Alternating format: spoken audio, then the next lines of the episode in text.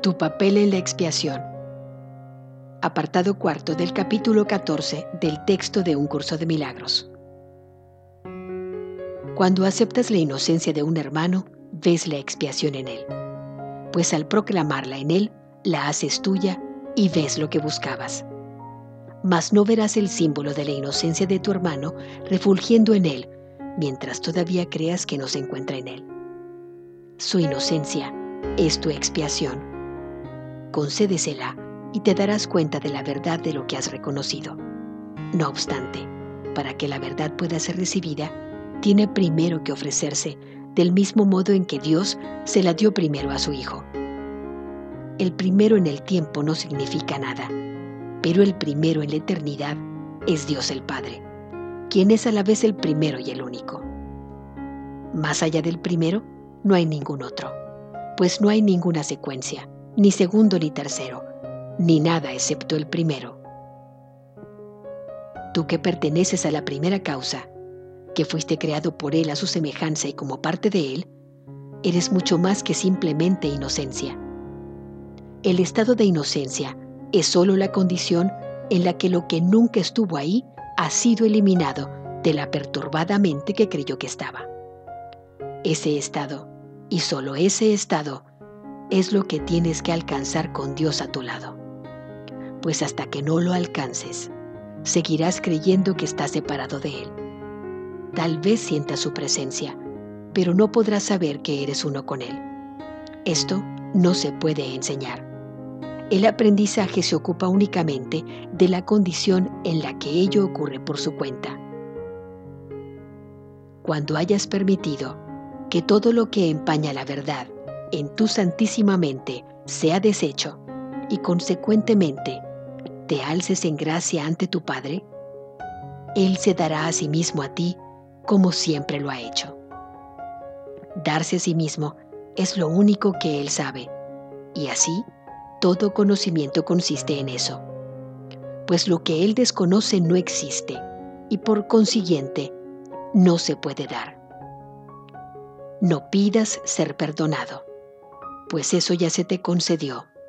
Pide más bien cómo aprender a perdonar y a restituir en tu mente y misericordia lo que siempre ha sido. La expiación se vuelve real y visible para los que la ponen en práctica. Esa es tu única función en la tierra y debes aprender que eso es lo único que te interesa aprender. Hasta que no lo aprendas te sentirás culpable pues en última instancia, y sea cual fuera la forma en que tu culpabilidad se manifieste, esta procede de no llevar a cabo tu función en la mente de Dios con toda tu mente. ¿Cómo ibas a poder escapar de esa culpabilidad si dejas de cumplir tu función aquí? No tienes que comprender lo que es la creación para hacer lo que tienes que hacer antes de que ese conocimiento cobre sentido para ti. Dios no rompe barreras, pues no las creó. Cuando las abandonas, desaparecen. Dios no puede fracasar, ya que jamás ha fracasado en nada. Decide que Dios está en lo cierto con respecto a ti y que eres tú el que está equivocado. Él te creó de sí mismo, si bien dentro de sí mismo. Él sabe lo que eres. Recuerda que no hay alternativa a Él.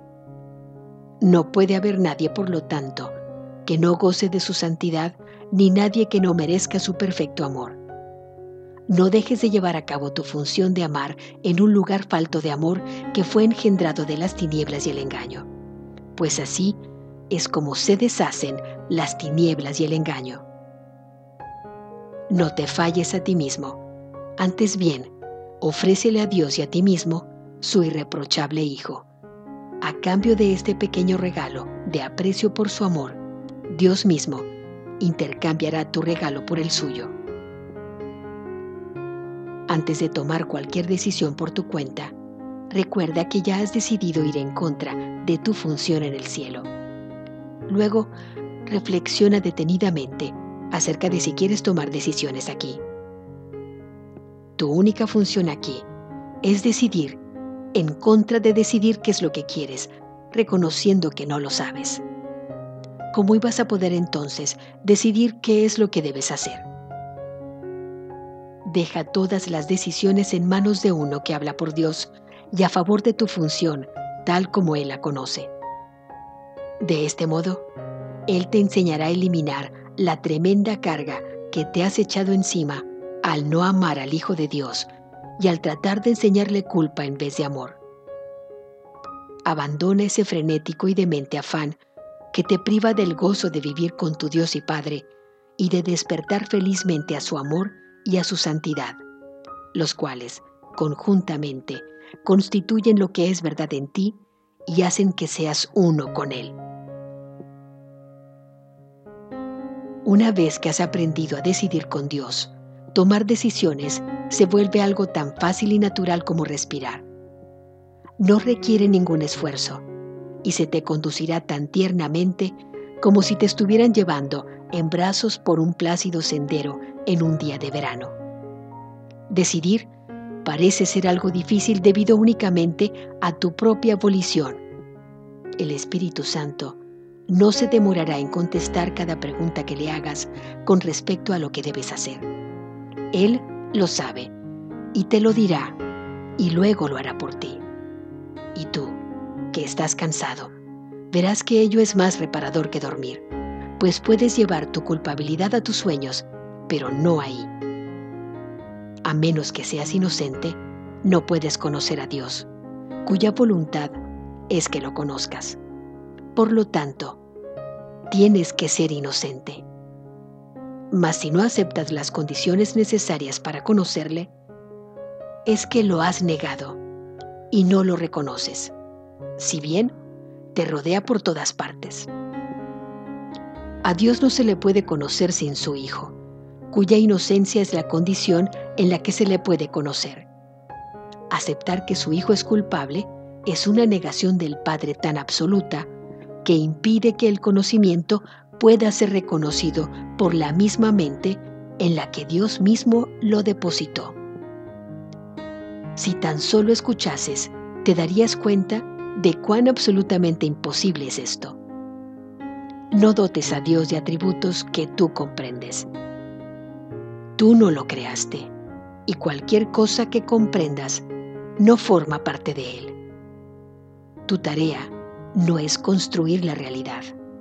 La realidad está aquí sin que tú la hayas tenido que construir, pero no sin ti. Tú que has tratado de renunciar a ti mismo y que tampoco has valorado a Dios, escúchame hablar en favor de ti y de Él. No puedes comprender cuánto te ama tu Padre, pues en tu experiencia mundana no hay paralelo que te pueda ayudar a comprenderlo. En la tierra, no hay nada comparable y nada que alguna vez haya sentido aparte de Él se parece en lo más mínimo a su amor. Tú no puedes ni siquiera dar una bendición con perfecta dulzura. ¿No te gustaría conocer a uno que da para siempre y que lo único que sabe es dar? Los hijos del cielo viven en la luz de la bendición de su Padre, pues saben que están libres de pecado la expiación fue establecida como un medio de restaurar la inocencia en las mentes que la habían negado y que por lo tanto se había negado el cielo a sí mismas. La expiación demuestra la verdadera condición del Hijo de Dios. No te enseña lo que eres o lo que tu Padre es. El Espíritu Santo, que lo recuerda por ti, te enseña sencillamente a eliminar los obstáculos que se interponen entre ti y lo que sabes. Su memoria es tuya. Si recuerdas lo que has fabricado, estarás recordando lo que no es nada. El recuerdo de la realidad se encuentra en él, por lo tanto, en ti. Los inocentes y los culpables son totalmente incapaces de entenderse entre sí. Cada uno percibe al otro exactamente igual a como se percibe a sí mismo, lo cual impide que pueda haber comunicación entre ellos, pues la percepción que cada uno tiene del otro es diferente a como el otro se percibe a sí mismo. Dios solo se puede comunicar con el Espíritu Santo en tu mente porque solo Él comparte el conocimiento de lo que tú eres con Él. Y solo el Espíritu Santo puede contestarle a Dios por ti, porque solo Él sabe lo que Dios es. Todo lo demás que has puesto dentro de tu mente no existe, pues lo que no está en comunicación con la mente de Dios jamás ha existido. La comunicación con Dios es vida. Sin ella, nada puede existir en absoluto.